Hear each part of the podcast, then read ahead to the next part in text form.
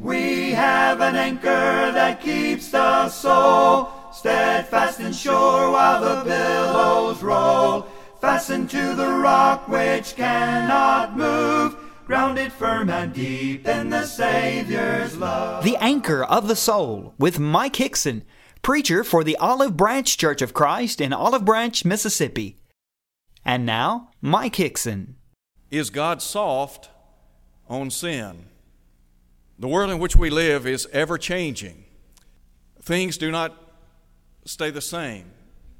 We're well aware of that. Things are constantly changing and evolving. By the same token, there are some things that never change. One of those things is God's Word. The psalmist said in Psalm 119, 89, Forever, O Lord, your word is settled in heaven. A second thing that never changes the character of God. God said through the prophet Malachi many, many years ago, I, the Lord, change not. And so we live in changing times. Things are always changing. Some of the changes that have taken place in our world have been very good. As a matter of fact, we have benefited from the changes that have been ongoing. But there are some things that have changed, and those things are not necessarily so good. One of the things that has changed in recent years has been the attitude by many towards sin.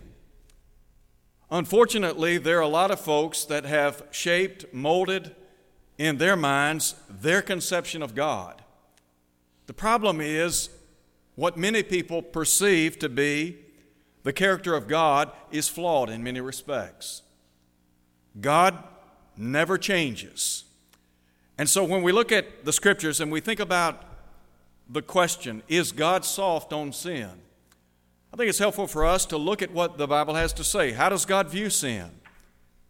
What does God think about sin in the world today? And so, with that in mind, I want to begin by first of all talking about what Jude has to say in verse 3. I want to begin here, and then we're going to look at verses 5 through 7 specifically. Jude said, Beloved, while I was very diligent to write to you concerning our common salvation, I found it necessary to write to you, exhorting you to contend earnestly for the faith, which was once for all delivered to the saints. The faith that he's talking about is not the personal faith that we have in the Lord, but rather it is the faith that has been once for all delivered. We would call it the gospel, the truth, the word. You remember Jesus said in John 17 17, Sanctify them in truth. Your word is truth. So God's word never changes. And there are always forces at work that seek to undermine the truth of Almighty God. It's incumbent on us as God's children to contend for the faith that has been once for all revealed. And so, first, there is a probing of the mind by the writer here. Note, if you would, what is said in verse 5. But I want to remind you. Think for a minute about how helpful reminders are. Many of us, we have calendars. When we have important dates to remember, we will make a notation. The scriptures talk a lot about memorials or reminders. You can go back to the Old Testament, and I think about the institution of the Passover, and that would have reminded the children of Israel of their deliverance out of Egyptian bondage. The fact that God had, as he said in Exodus chapter 19, borne them on eagle's wings and brought them unto himself. So that was a helpful reminder. And then in the New Testament, you remember when Jesus instituted the Lord's Supper. He said concerning the bread, This do in remembrance of me. Relative to the bread and the cup, the fruit of the vine, Paul would say in 1 Corinthians chapter 11 verse 26, as often as you eat this, eat this bread and drink this cup, you show forth the Lord's death till he come. So every first day of the week, there is this powerful reminder of what Jesus did for us on Calvary. So, reminders are necessary, they are essential. In our context, there are a couple of reasons why reminders are so important. One, so that we might avoid past troubles. Think about all the problems that have taken place in our world today. Somebody has said in the past that if we don't learn from the past, we are destined to repeat it. Another person said, and I've used this quotation on a number of occasions if there's anything that we've ever learned from the past, it's that we haven't learned from the past. But Paul said concerning the Old Testament, whatsoever things were written before time were written for our learning, that we through patience and comfort of the Scriptures might have hope. And so, one of the reasons why we can look back, and one of the reasons why we need to be reminded, is so that we might avoid past troubles. In other words, problems, mistakes that people have made in the past. There is always the danger of forgetting. In 2 Peter chapter 1, Peter talks about reminding those in the first century of the events that occurred on the mountaintop when he was transfigured before Peter, James, or rather, when Jesus was transfigured before Peter, James, and John.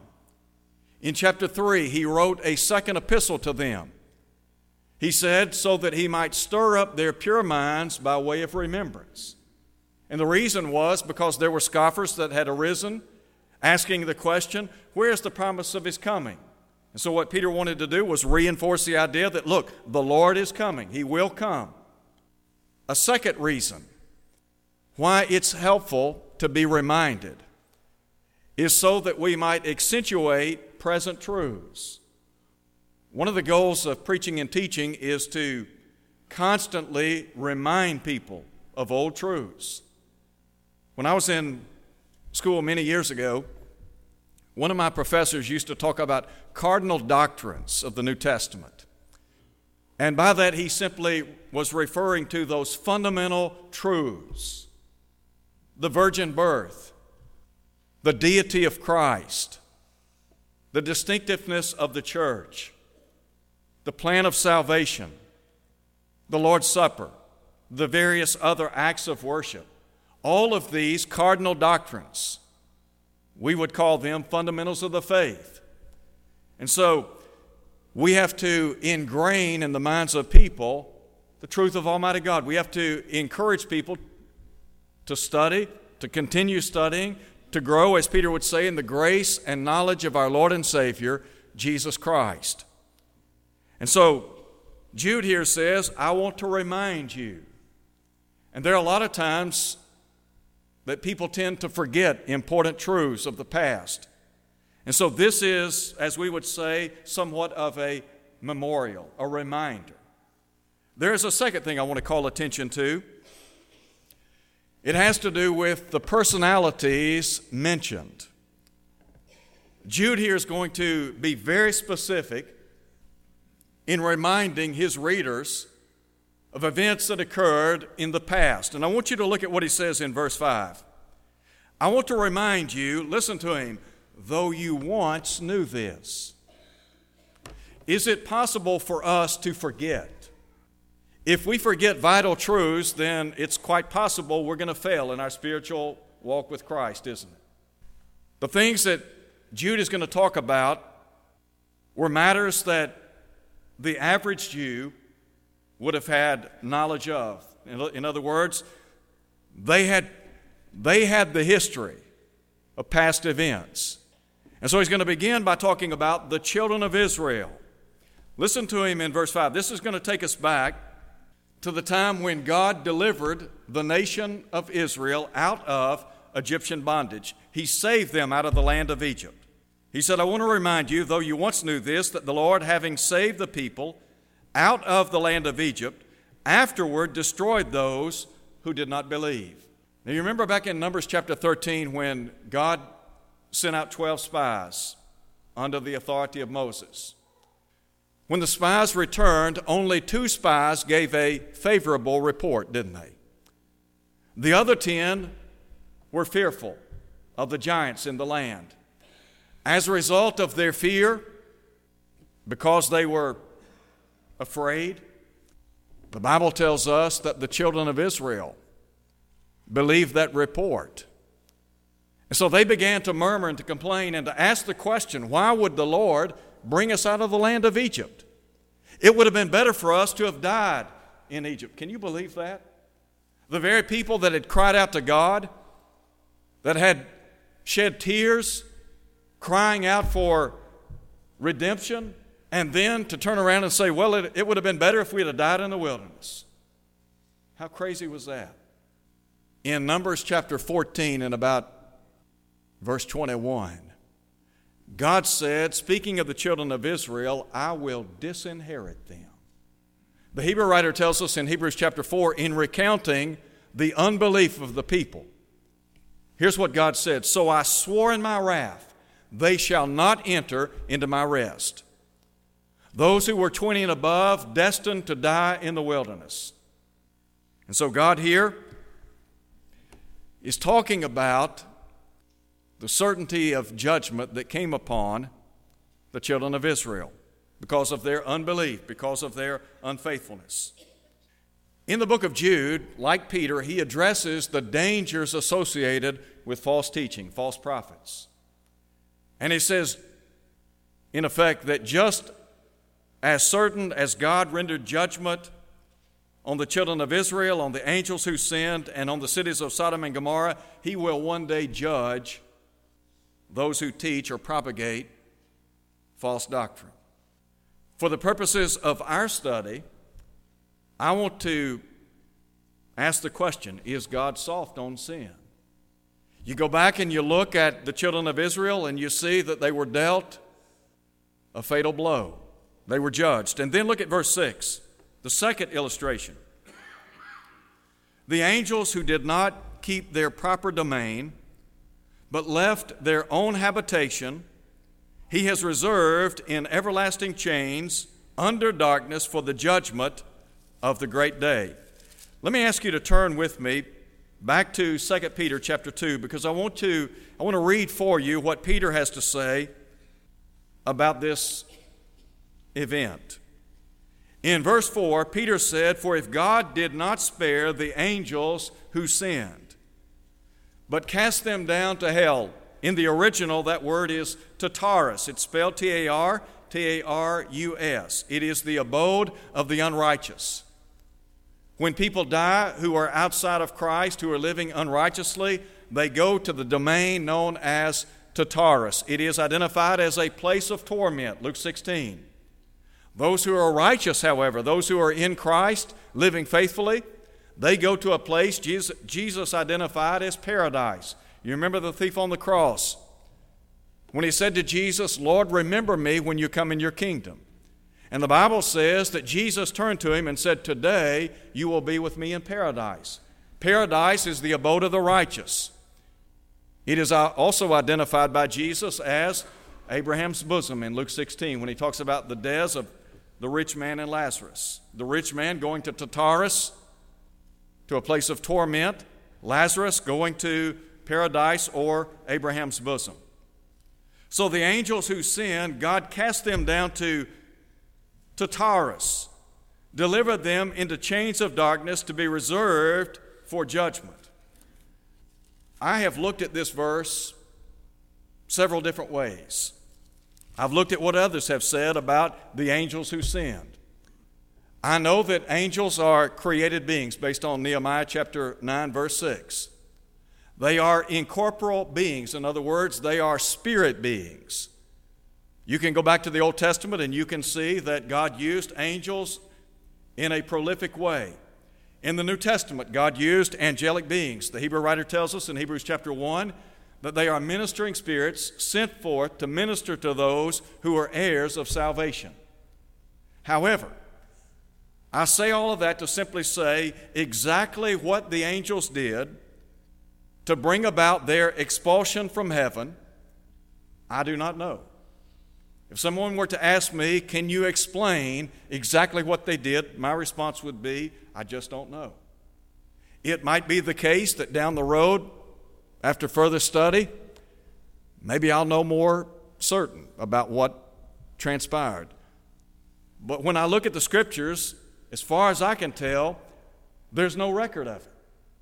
I had a professor in graduate school, professor that I looked, at, looked up to a great deal. His name was Rex Turner. I recall a class in which I had written a paper, and I took a different view, had to do with the book of Revelation and the Roman kings, and I took a, a different view than what Brother Turner believed.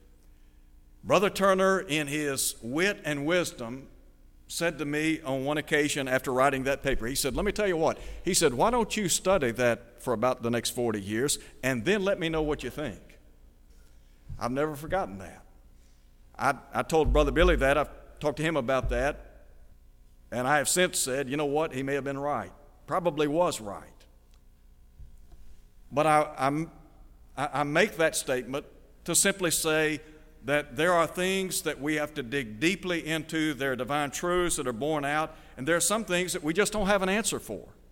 I can't give an ironclad answer as to exactly what the angels did that brought about their expulsion from heaven. I believe it, though.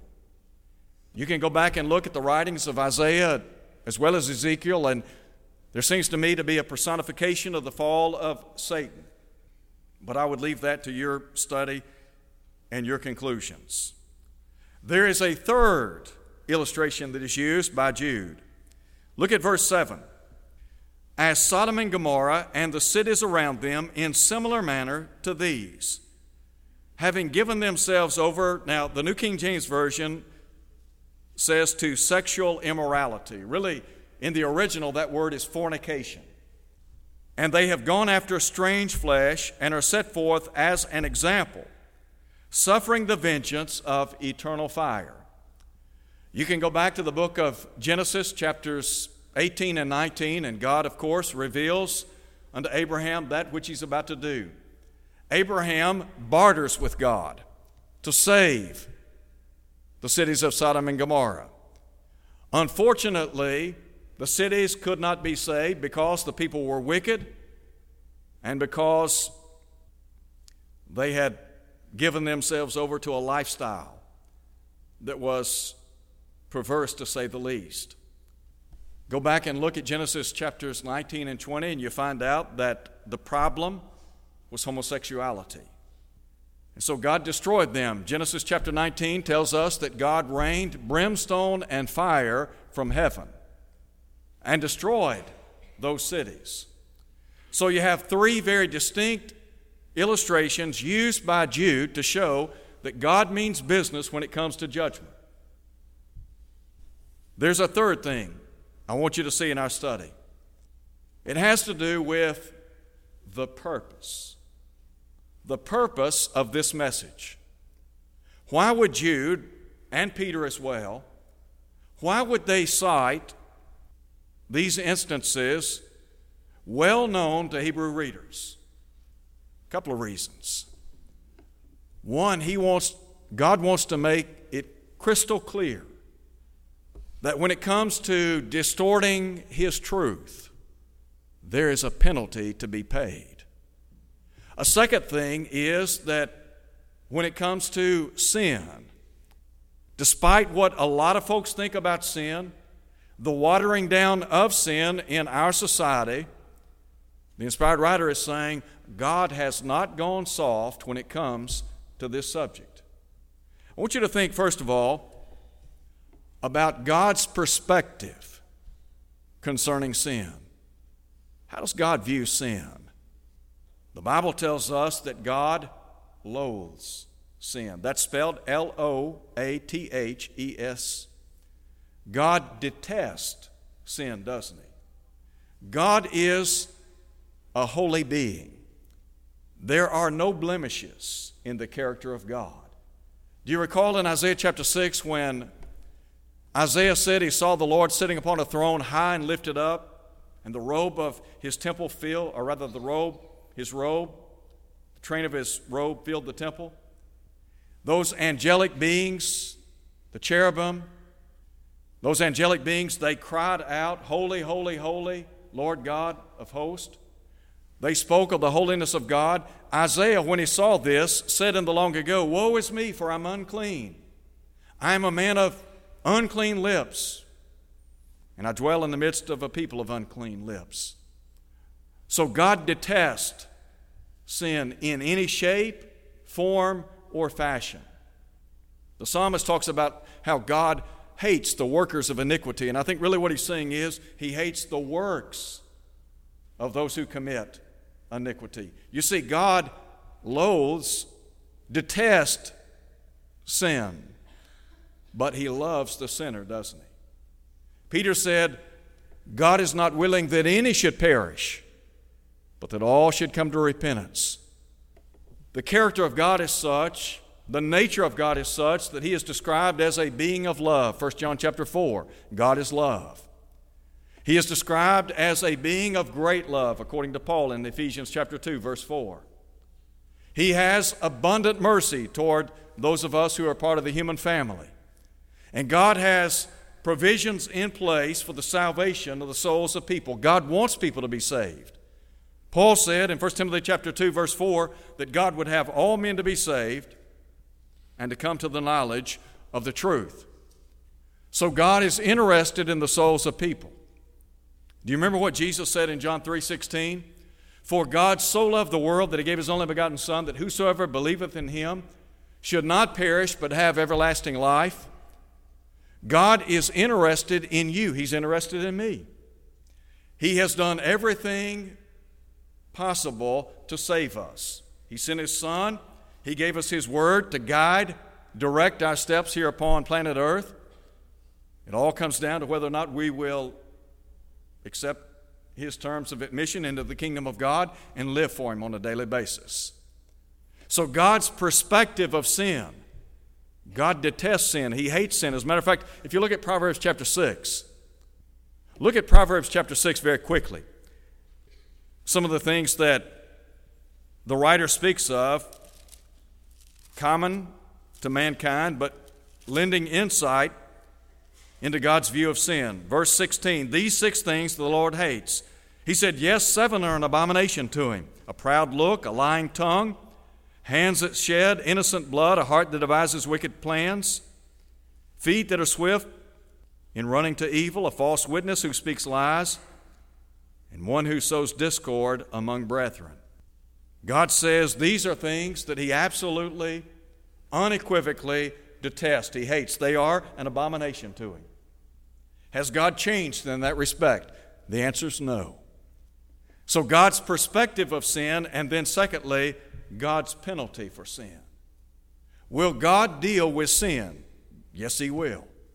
What is sin? Well, sin is identified in the original as a missing of the mark. Paul would say there's none righteous, no, not one, in, in Romans chapter 3. In verse 23, he said, All have sinned and come short of the glory of God.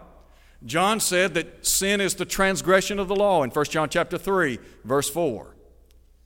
So God detests sin and God will one day punish people for sin. The escape for the penalty of sin is the blood of Jesus. The blood of Jesus is the only thing that can requite the scales of justice. That's why we have to be in Christ.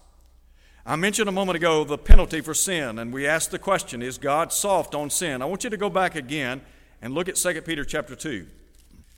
In 2 Peter chapter 2, verse 6, Peter said, Turning the cities of Sodom and Gomorrah into ashes, he condemned them to destruction, making them, listen to him, an example to those who afterward would live ungodliness, ungodly rather. Peter's saying, if you want to know how God deals with ungodly people, let me just give you an example of that. You go back to the cities of Sodom and Gomorrah, you see how he dealt with those cities. That's how he deals with sin. Has he changed in that respect? Again, unequivocally, no. There are a lot of people in our world today, and this is just one example, that have bought into the gay agenda. And they today Many, many people no longer find it a spiritual problem for someone to live in quote unquote homosexuality. Because the laws of our land have been changed, it's now legal in every state for two people of the same sex to be married. What we have to understand is there is a lot of difference in the laws of the land and the law of God. The law of God trumps human law, it trumps any and every civil law. So while our country may give a pass to those who are living in homosexuality, and we might as well call it what it is, it's living in sin. Do we love those people? Yes, we do. Do we want them to be saved? Absolutely. How can they be saved? Do exactly what they did in the first century. You remember in 1 Corinthians chapter 6 when the Apostle Paul wrote to the church at Corinth? In Acts chapter 18, verse 8, the Bible tells us he spent, well, in Acts chapter 18, verse 8, the Bible says many of the Corinthians, hearing, believed and were baptized. In verse 10, Luke said he spent some 18 months in the city of Corinth teaching and preaching the gospel to those people. And the people in Corinth were living in paganism. They were idolatrous and they were immoral. And so here's what Paul said, 1 Corinthians chapter 6. Look at it with me. Turn to 1 Corinthians chapter 6. I want you to read this because I think it's helpful for us to see it in black and white.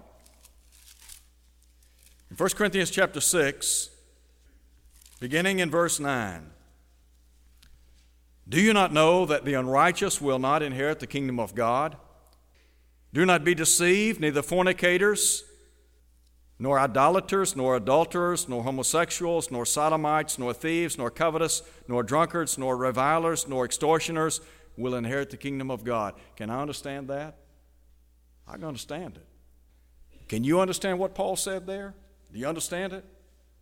You know what he's saying? He's saying if you live in fornication, idolatry, adultery, homosexuality, if you're a thief, if you're a covetous person, if you're a drunkard, a reviler, an extortioner, he said, you're not going to heaven.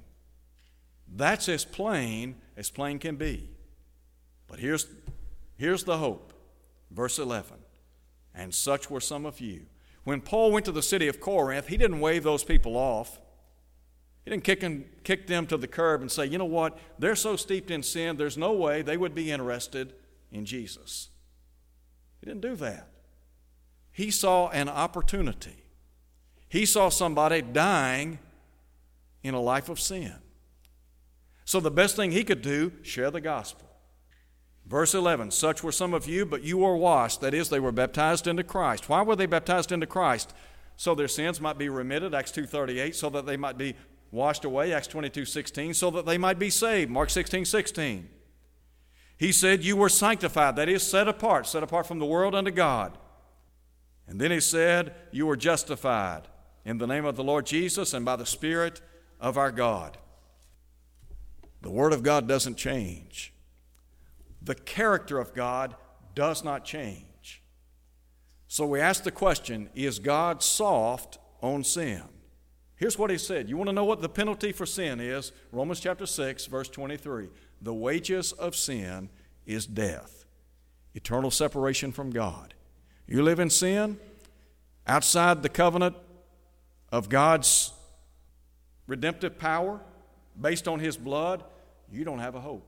You don't have any you don't have one hope. You are as Paul said without hope and without God in this world. But in Ephesians chapter 2 verse 12, he said but you that once were far off are brought near by the blood of Christ. That's the difference maker. So Jude here is saying, look, God will one day render judgment. We're all going to stand before the judge of all the earth. And as Abraham asked centuries ago, shall not the judge of all the earth do right? He'll do what's right. The question is, are we right? Are we right with our God? Thank you for listening to the Anchor of the Soul. Your speaker has been Mike Hickson, preacher for the Olive Branch Church of Christ, located at 9100 East Sandidge Road in Olive Branch, Mississippi. To hear this lesson again, go to olivebranchchurchofchrist.org. Tune in next Sunday for more of the Anchor of the Soul fastened to the rock which cannot move. Grounded firm and deep in the Savior's love.